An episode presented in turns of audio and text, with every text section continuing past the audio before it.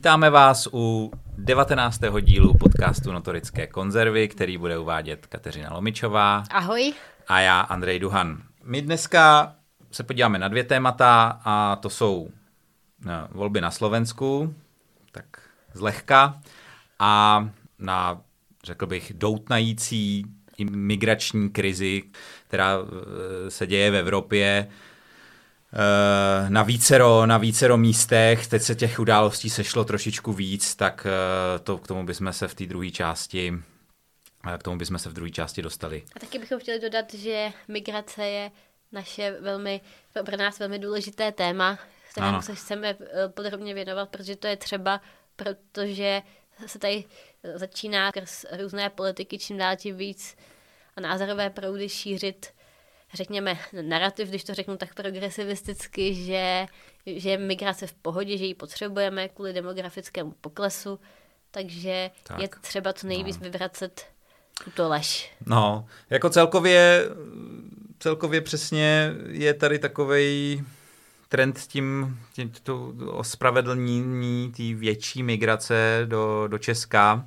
Už t, ta bohorovnost, jakou jsme přijali, nebo jak se tady obecně přijal ten migrační pakt bez nějakých eh, jako jo, určitě někdo protestoval, někomu se to nelíbilo. My třeba, no. My, no. ale jako když se to srovná s, s tím odporem třeba v tom roce 2015, tak, tak je to nesrovnatelný, celkem to prošlo, prošla i ta argumentace vlády, která je, je, slabá. Co jsme tady, hodně. Co jsme, už tady co jsme tady řešili. Vysvětlovali. No a, a vlastně to migrační téma jsme měli relativně nedávno, ale jak říkám, zase se, se nakupily nějaké události a, a ta migrace je eh, zkrátka naprosto bude téma, zásadní. Je to aktuální téma a no, bude to no. pro nás čím dál tím víc aktuálnější a důležitější.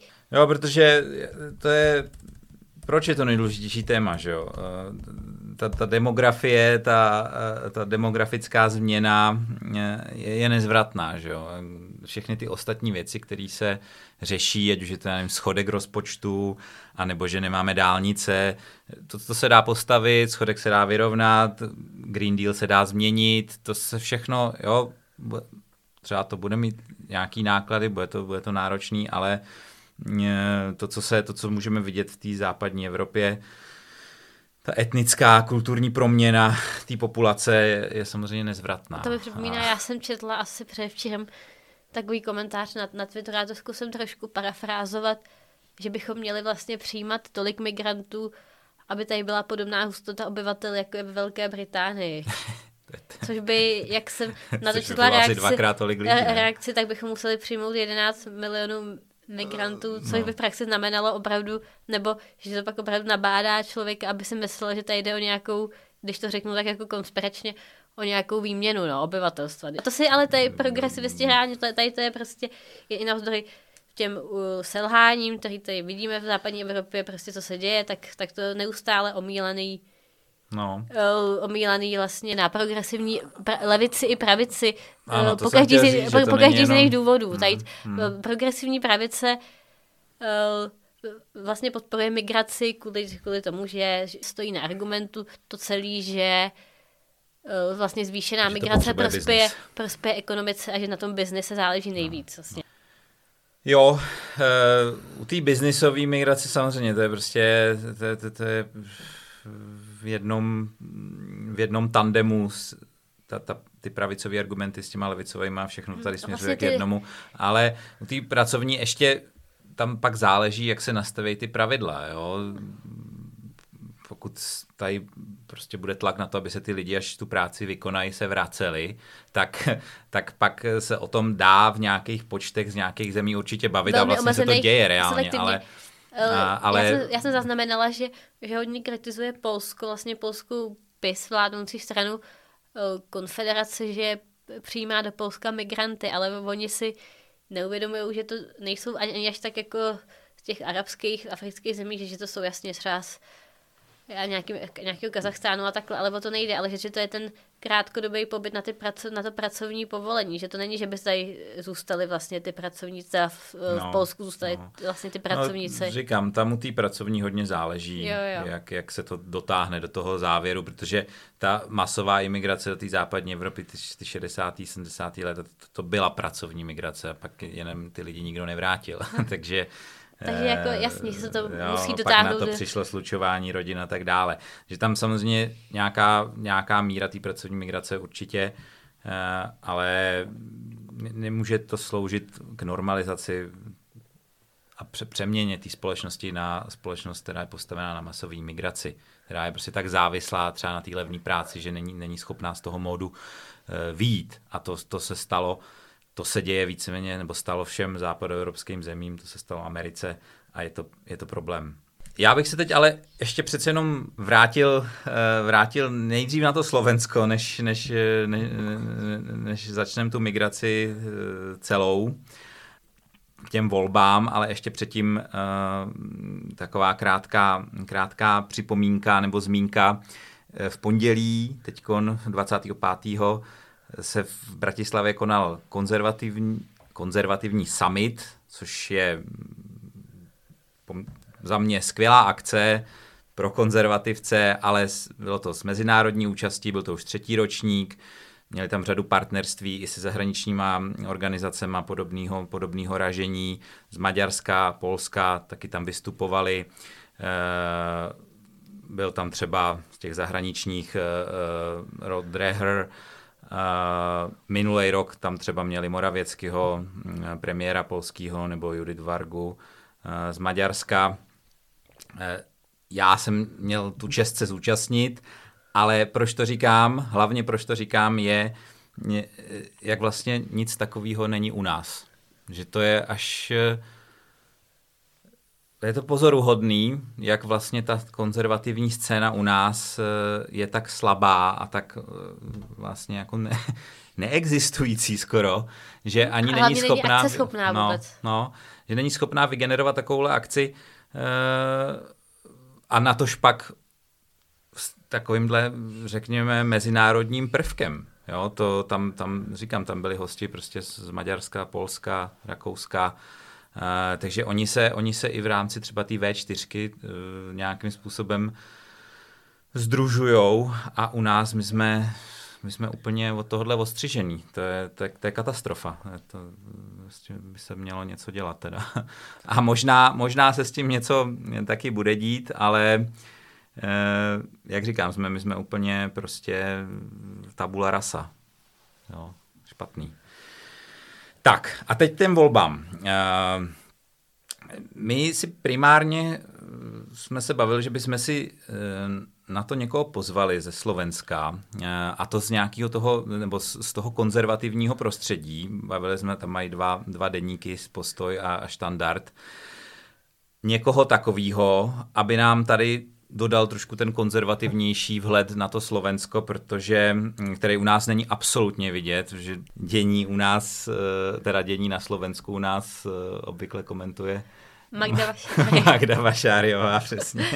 A nebo Martin Šimečka, eh, což je mimochodem teda otec prostě toho Michala Šimečky, který je předseda progresního Slovenska, to je samozřejmě nadsázka, ale, ale, ale prostě komentují to pravidla lidi, kteří mm, určitě nereprezentují Slovensko s odřenýma ušima Bratislavu. Jo? A je to, je to většinou z jednoho názorového proudu. Bejva Iveta Radičová, že jo, což jako se dá říct, že nepříliš úspěšná premiérka. My bychom chtěli prostě někoho z toho konzervativního prostředí, konzervativnějšího prostředí, asi to už očividně nestíháme před volbama, ale myslím si, vzhledem k tomu, jak, eh, jaký jsou tam všechny ty možnosti té povolební spolupráce, že by to mohlo být zajímavý i nějak po volbách v rámci toho vyjednávání o vládě. No. Co ale co já chci říct, nebo takhle, takže nějaký větší rozbor s, s, i s konzervativcema a slovenskýma tomu bychom se vrátili, co já teď chci eh, říct. Eh, pár vět k tomu, eh, zejména k tomu, jak jsou ty volby vnímané u nás. Protože to mě poslední dobou začíná opravdu zvedat ze židle. Začnu našeho prezidenta, který navzdory tomu, že má být expert na zahraniční politiku, úplně humpolácky pokáral Slováky, že koho, že si to chtějí zvolit. A dopředu si zřejmě prostě pokazil osobní vztahy velmi pravděpodobně budoucím premiérem, mluvím o Ficovi, což je, což, což je prostě amatérismus, to se, to se nedělá. A neudělal to poprvé, že jo? On, on už si takhle, takhle štípl do toho, nebo rýpl do toho Slovenska, takže to není nějaká, zase jak se vždycky řekne, no tak je politicky neskušený a tak dále. Eh, očividně je to jeho záměr, si takhle jako přikopávat do toho Slovenska. Nevím, co tím sleduje. Už ta Čaputová, jak přijela na ten jeho štáb, že jo, to by to byl úplný úlet. ale, ale tak to ještě jako dobrý, ale že, že prostě takhle z toho Slovenska, nevím, co tím sleduje. Určitě, určitě eh, se mu nepovede, určitě si Slováci neřeknou, aha, pan generál se zlobí, my budeme, teď my teď budeme volit eh, Šimečku. Šimečku. Myslím si, že se stane právě opak a není to, tohle to se, tohle prostě nepadá na úrodnou půdu, že jo? Ono to, to, já si pamatuju, jak přijel Obama eh, před referendem o, o, o Brexitu a taky jim tam těm Britům kázal, jak, jak, je, prostě, jak, jak je potřeba, aby zůstali, že prostě je to hrozný. No a, a taky to nepadlo na úrodnou půdu, to prostě se nedělá. Jako já, já fakt nevím, co on tím sleduje. Jo? Eh, a, a, a, ale vyjadřuje tím něco, um, vlastně tom spojuje dvě hodně špatné české vlastnosti. Eh, jednak právě ten paternalismus vůči Slovensku, který jako je naprosto nemístný, ale hlavně eh, taková taková ta patetická forma náhledu na tu politiku, kterou kterou nezanedbatelná část naší populace, eh, převážně teda voliči vládní koalice, eh, uplatňují na českou politiku. To je taková představa, že jsme prostě nějakou laboratoří souboje mezi Západem a Východem, že, že ty volby jsou prostě civilizační souboj, jestli se staneme nějakou ruskou provincií nebo se prostě obrodíme a, a znovu se přihlásíme k, k Západu. Eh, tak tohle to se vlastně v případě toho Slovenska ještě vyhr, vyhrotilo a přeneslo teda tahle ta logika na to Slovensko, že prostě lidi si už ty strany rozdělili na ten demoblok a temnoblok.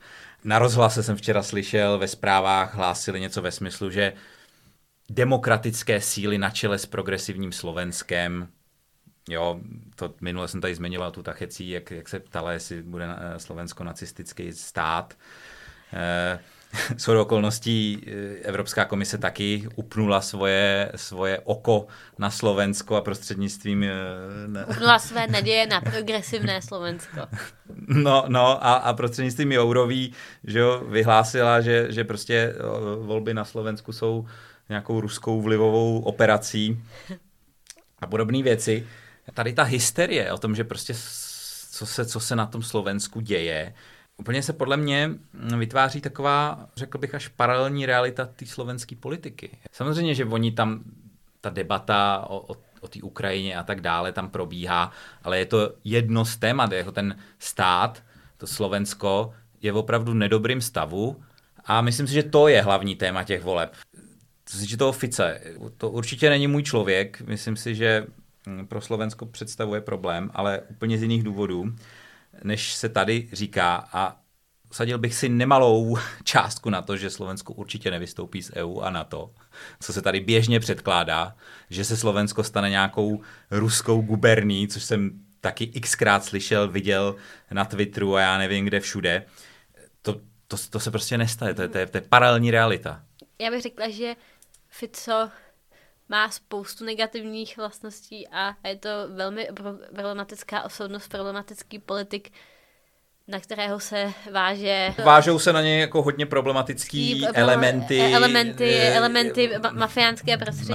No, no. Nicméně, co teda o něm můžeme říct, tak je to, že je to těžký pragmatik. No.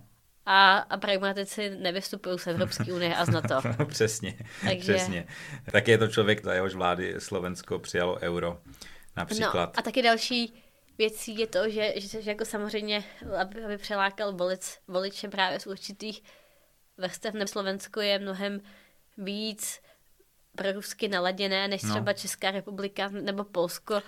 A samozřejmě on toho do určité míry využívá v nějaké té předvolební rétorice, aby přilákal právě na, na svou stranu hmm. voliče, kteří třeba nějakým takovýmhle způsobem smýšlí, ale e, já bych taky se klidně vsadila na to, že pokud by vyhrál volby, tak by e, ta retorika, e, kterou třeba ta předvolební retorika byla úplně jiná a posunulo by se to k tomu, jak už jsem no. říkala, k tomu mnohem většímu pragmatismu. No, ale, ale on ani v rámci těch předvolebních uh, vyjádření nikdy na, naopak to popřel, že by chtěl vystupovat z EU a na to, to, to opravdu u nás nabilo vlastního života a někteří lidé z některých kruhů se opravdu přesvědčili o tom, že tam, tam dojde k tomu, že prostě ze Slovenska se stane Bělorusko. To, to je takhle, naprostá bych, fantasmagorie. Takhle, já bych se zmínila, eh, že, že má třeba ve svých řadách, eh, aby teda tím přelákal, tu, eh, jak říkám, určitou, určitý typ voličů právě osobnosti, jako je Luboš Blaha, který třeba takovou, takovou tu, tu retoriku má a podává to ještě takovým lidovým způsobem, což samozřejmě má, bych řekla, docela velký efekt, ale samozřejmě pokud by chtěl Fico uh, sestavit vládu, tak by právě jo, člověka, jako je Luboš Blaha, nemohl třeba ani zdaleka jmenovat ministrem zahraničí, že by tu no. vládu nesestavil, protože kdyby byl ministr Luboš Blaha, no. tak by s ním nikdo, krom třeba republiky nebo SNS, do té vlády nešel. No. Přesně. Já tady, aby, aby ne, ne, nebyla mílka, já tady nechci obhajovat Fica nebo jeho stranu, ale mně tady jde opravdu o to, že tady se z toho dělá něco úplně jiného, než to reálně je. Jak říkáš, že tady vznikla paralelní no. realita, že jak říkáš, problémy Fica jsou úplně jiný než no. to, co, co rezonuje v České republice. Přesně, přesně mm. tak. No. no. Jo, jako samozřejmě, že on uh, asi třeba nebude tu Ukrajinu podporovat tak, jako to dělá ta současná, nebo teda ta předchozí a ta současná úřednická vláda. To já, to já neříkám, že tam nedojde k nějakým změnám, asi jim nebudou posílat zbraně, pokud jim ještě nějaký vůbec posílají, ale zase pragmaticky, jako na, na, na slovenský podpoře, podpoře Ukrajina nestojí. A nestojí ani na český, ani na polský, ani na nikom z EU. Stojí to, stojí to stojí a padá s Amerikou. Jo, samozřejmě někomu to může být proti jeho dobrýmu vkusu, že, že prostě se nebude Slovensko hlásit tak ostentativní podpoře Ukrajiny, ale to nic nemění na nějakým celkovým ukotvení té země v těch západních institucích. No, tak už asi bych šel od toho, říkám, my si tady na to chceme asi teda nějaký povolební debatě někoho pozvat, uvidíme, jak to, jak to dopadne, jestli to zvládneme nějak zorganizovat. V každém případě krátce podle mě teda vyhraje Fico, vláda, Smer, Hlas a někdo další. Samozřejmě, jak jsme, samozřejmě v té vládě bude velmi pravděpodobně Hlas, No, to, to asi žádná vláda se asi neobejde od hlas, bez, bez, hlas, bez hlasu. Uh, ale... Hlas, určité jádro hlasu členské chce jít uh, s progresivním Slovenskem do vlády a určité naopak spíše se směrem, každopádně ať už bude uh, premiérem předseda Smeru nebo předseda progresivného Slovenska, samozřejmě nějaké malé pravděpodobnosti hlasu, že by byl třeba Pellegrini prezident, no tam se to premiér. Opravdu tak tam, může vyvinout různě. Různě, tam. tak, tak, samozřejmě, tak ten hlas v té vládě bude. I když hlas, možná, i když hlas možná je klíčová se, strana. I když a... možná se lze představit takovou velmi nepravděpodobnou situaci, kdyby bylo ve vládě, což by teda smer udělal jenom ve stavu nejvyšší nouze, kdyby byla vláda sestavená ze smeru republiky a SNS. No, ale to na to, ne, na to nejsou ty počty, nejsou řekl ty bych. Počty. Na to nejsou ty počty a já myslím i tady ta varianta, on to teda se hodně o tom mluví, že to jako Fico vezme republiku do vlády, to si myslím, že se spíš nestane a že to je jako hodně krajní varianta. Ale pak už ty sestování vlády, tak tam už jde o, o funkce, Teď Fico kdysi natáhl do vlády i pravici, Eh, teď Most Heat, Bugara, ale myslím si, že co on se prostě opravdu republice bude chtít eh, vyhnout za každou cenu. SNS je trošičku jiný případ, ale, ale republika, tak jak se to u nás předkládá zase, že ona bude prostě vláda, smer, hlas a republika. To, to, to, primárně, já neříkám, že se to nestane, nemůže, že se to nemůže stát, ale je to... Primárně pokud má uh, smer problém s tím jít uh, s republikou do vlády, tak hlas tuplem. Tím spíš přesně. Takže přesně, to samozřejmě no. pro smer by to byla jenom v nějakém stavu, jak jsem říká, nejvyšší nouze, ale pro hlas by to bylo absolutně neakceptovatelné. No. No nevím jestli absolutně, ale jako je to vysoce nepravděpodobný. Samozřejmě pak jsou se varianty nějaký tichý podpory a tak dále. Ale tam je tolik stran, který se tam může a nemusí dostat, že prostě teď dělat nějaký propočty. Spíš zase tomu, tomu mimo hlavnímu tématu pro tohleto, že prostě se tady zase i, i stran těch koalic vytahuje ta úplně nejhorší možná eh, z tohohle hlediska staví se jako, že tak to bude. Ale já, já na, jako na Slovensku reálně si člověk představuje úplně všechno. Tak se nepletu, tak uh, předvolební průzkumy v minulých volbách vedlo progresivné Slovensko, ne? Nebo... To nevedlo, ale mělo, mělo, takový, mělo takový čísla, že se měli dostat do té do Národní rady, ale nedostali se. Tam oni totiž byli v koalici. Ale faktem je, že na Slovensku vždycky dostává před volbama takový bonus voličský ta tom protificovském táboře nějaká ta strana, která se rýsuje, jako že ho může porazit. Minule to bylo Olano, který najednou získalo před volbama, nevím, 10-15% proti nějakým dlouhodobým průzkumu, průzkumům. Může se to stát i tomu PSku. Nemyslím si, že takhle moc, ale může se to stát, protože prostě ty volby tam jsou vlastně na podobném principu jako u nás. Je Babiš, antibabiš, tak tam je Fico a antifico a, a, a prostě vždycky nějaká ta strana, která dostane ten bonus. Což proti tomu je zase takový to, že ty průzkumy často nadceňují ty progresivistické, progresivní strany. Jo, to je u nás s těma pirátama, uh, tak to je u toho PSK. Já si spíš myslím, teda říkám, že, že první bude smer. Dobrý, tak jo, tak uh, to by bylo Slovensko. Tak pojďme teď na tu imigraci. Um, jak jsem zmiňoval na začátku, dá se říct, že prostě tady Evropa čelí imigrační krizi, v podstatě podobný jako, jako 2.15, nebo ne třeba tak vizuálně atraktivní, ale byl tady případ s tou, byla tady ta Lampedusa, Německo zavádí hraniční kontroly s Českem a, a Polskem, v Řecku přes prázdniny byly ty, mm, byly ty pushbacky a, a, a následná brutální kritika, potopila se tam jedna ta loď s těma imigrantama.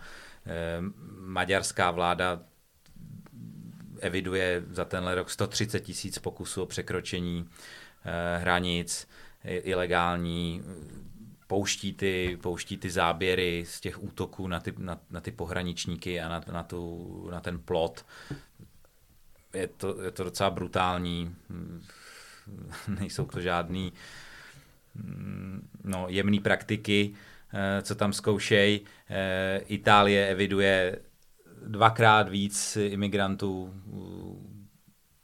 k současnému datu než, než minulý rok, 140 tisíc, v Německu meziročně narostl počet azylantů 87%, No a ty čísla v Británii nejvyšší, nejvyšší v historii, tak to eh, ani, ani tu, tu, tu, tu cifru ani si nepamatuju teďkon. Takže je tady těch eh, událostí trošičku víc. Eh, co se týče toho Německa, zavádí kontroly na českých polských hranicích, tak to ty Němci čas od času dělají, ale je to potřeba vnímat kontextu těch zpráv, že ta země je opravdu přeplněná těma imigrantama, eh, roste proti tomu odpor a samozřejmě se to vyjadřuje v těch, pre, eh, je to, se, od, se to odráží v těch preferencích AFD, takže i ta... AFD i, je dle preferencí aktuálně druhou nejsilnější ano. stranou v Německu po CDU, CSU. No, já a... osobně si myslím, že jestli to takhle půjde dál, že oni jsou schopní se dotáhnout na to CDU. Myslím, že to je reálný. Ale mm, AFD je pro všechny ty německé politické strany absolutní no takže byste jim nesestavili hmm. vládu. No, o to, o to ani tak nejde, ale jde, jde o to, že to vytváří na ně určitý tlak. Eh, samozřejmě ty preference AFD to není jen ta imigrace, to je i ten Green Deal nebo ty, ty opatření, které v důsledku toho Green Dealu na ty Němce dopadají.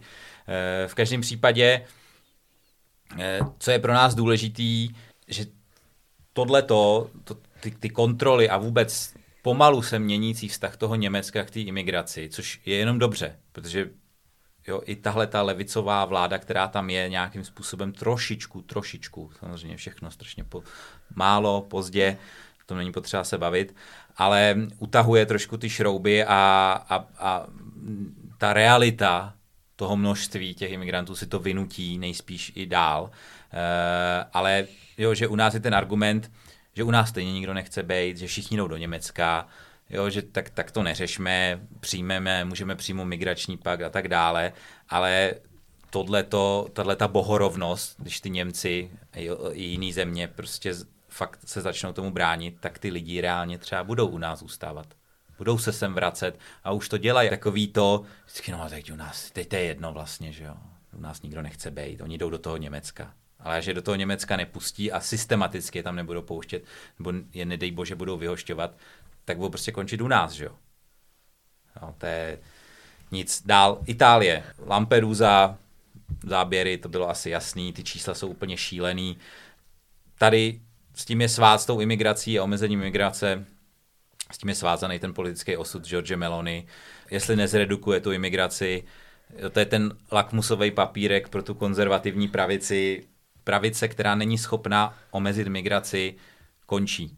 Končí. A, a, a absolutně zaslouženě. No a samozřejmě. No. A k té Melony samozřejmě klasicky to byl jeden z jejich jako zásadní bod jeho hmm. předvolebního programu omezit nelegální migraci. Ano. Ano. No, ona to zkusila, že ona říká námořní blokáda, zkusila to po dobrým, zkusila to přes tu evropskou cestu, což osobně mi dávalo smysl, ale taky si za to vysloužila prostě pochvalu liberálů, mohli jsme číst ty názory, jak prostě to jenom hrála na ty, na ty pravičáky a prostě na ty bigoty a xenofobie, jak s nima vyběhla a teď je prostě vzorná Evropanka. Já myslím, že to byl pragmatismus, prostě to zkusit to jakoby po dobrým, přes ten uh, deal s tím Tuniskem, bylo tam i jednání, eh, nebo ta, Italové jednali s těma Libícema, tam si myslím, že taky se podařilo uh, tu, tu imigraci z té Libie omezit.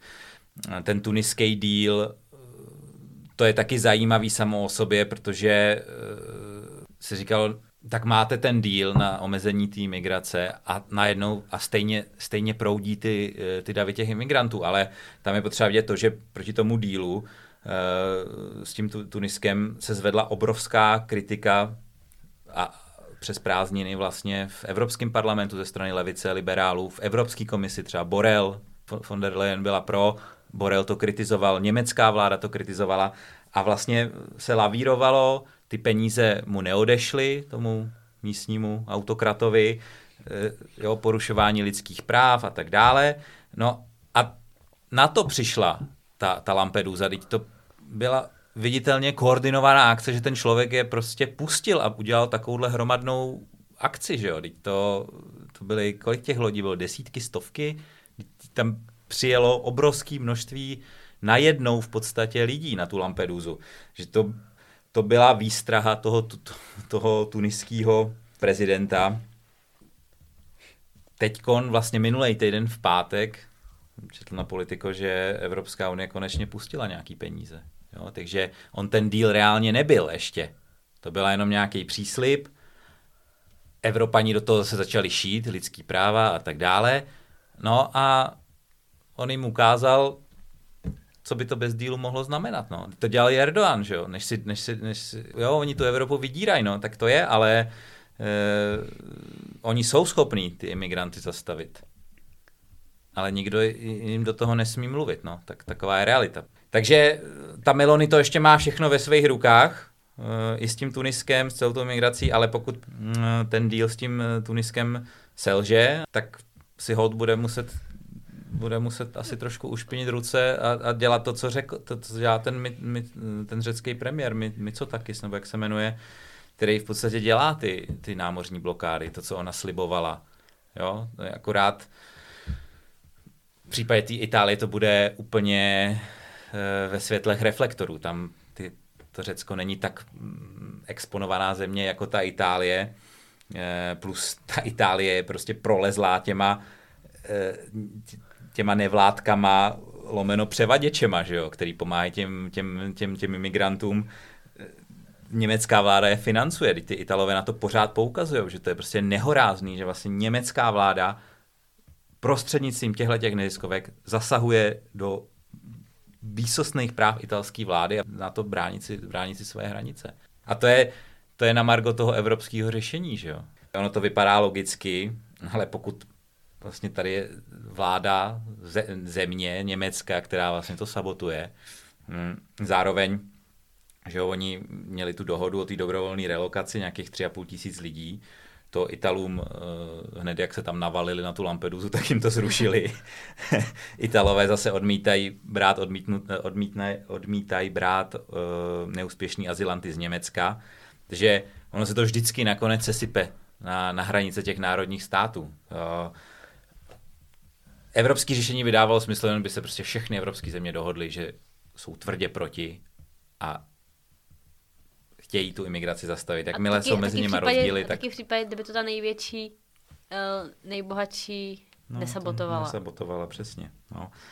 Já si myslím, ono to, ono třeba tohle to zase prostě přejde, Lampedusa a hraniční kontroly, jo, ale ono to, no, ono to graduje pomalu. A bude se to pořád opakovat, tady vlastně no. po několik třeba desítek let eh, prostě ta migrace tady bude. No, jako těch lidí je tady stále víc, ty čísla, že jo, to jsou často čísla prostě nějakých oficiálních třeba žadatelů, ale kolik je tady těch ilegálních migrantů, který prostě někde zahodí ten pás, odmítne se jim ten azyl, oni neodjedou, to je opravdu, a to postupně stále, stále graduje a, a to neskončí, neskončí pochopitelně dobře, se s tím něco neudělá. Prostě zásadně, ale opravdu zásadně se ty čísla nesníží, což je politická, politická volba. A tím se dostávám v Velké Británii, kde ministrině vnitra Suela Braverman eh, spochybnila umluvu OSN o postavení uprchlíků v tom smyslu, jestli ta umluva odpovídá dnešní moderní době, jestli tím, jak je soudy tu umluvu vykládají, jestli je prostě vhodná pro naši dobu, protože se víceméně stává ta umluva plus ten soudní, ta aplikační praxe, ty soudní výklady nástrojem prostě nekontrolovatelný migrace, eh, ne, neuřiditelný migrace. To jsme tady říkali v tom minulém díle, nebo ne minulým, ale o prázdninách, o té migraci, že vlastně celý to institucionálně právní rámec imigrace v Evropě moc neumožňuje s ní něco udělat ve skutečnosti. Jo? Že jako to jsou všechno kosmetické věci, Británie to začíná řešit, to jsem taky zmiňoval, že by odstoupili od té evropské úmluvy. Ale faktem je, že to je... říká, že to začíná řešit už tak sedm let. No jasně, ale teď je nová vlna těch eh, té debaty po tom, co soudy schodili tu dohodu s Rwandou, kam chtěli Britové vlastně na, na ten australský způsob posílat vlastně všechny. Protože ten problém je s těma neúspěšnýma azylantama, že můžeš mít jakkoliv přísný ty azylový zákony, nedávat ty azyly, ale ty, ty je odmítneš a co teď s nima? Jo, když oni, když jako se budou fakt hodně snažit, tak eh, to prostě oni tam zůstávají v té zemi. Jo? Je to spíš na bázi dobrovolnosti. Samozřejmě pokud víš tu zemi, ze který přišli, ten člověk si nechal doklady, ale když ne, tak to je konec prostě, no. to je konec. Jo? Takže proto, proto je chtěli to v celý přenést do Rwandy a, a, a ty soudy jim to shodili. A to, je, to říkám, to je ten institucionální právní rámec té migrace v Evropě.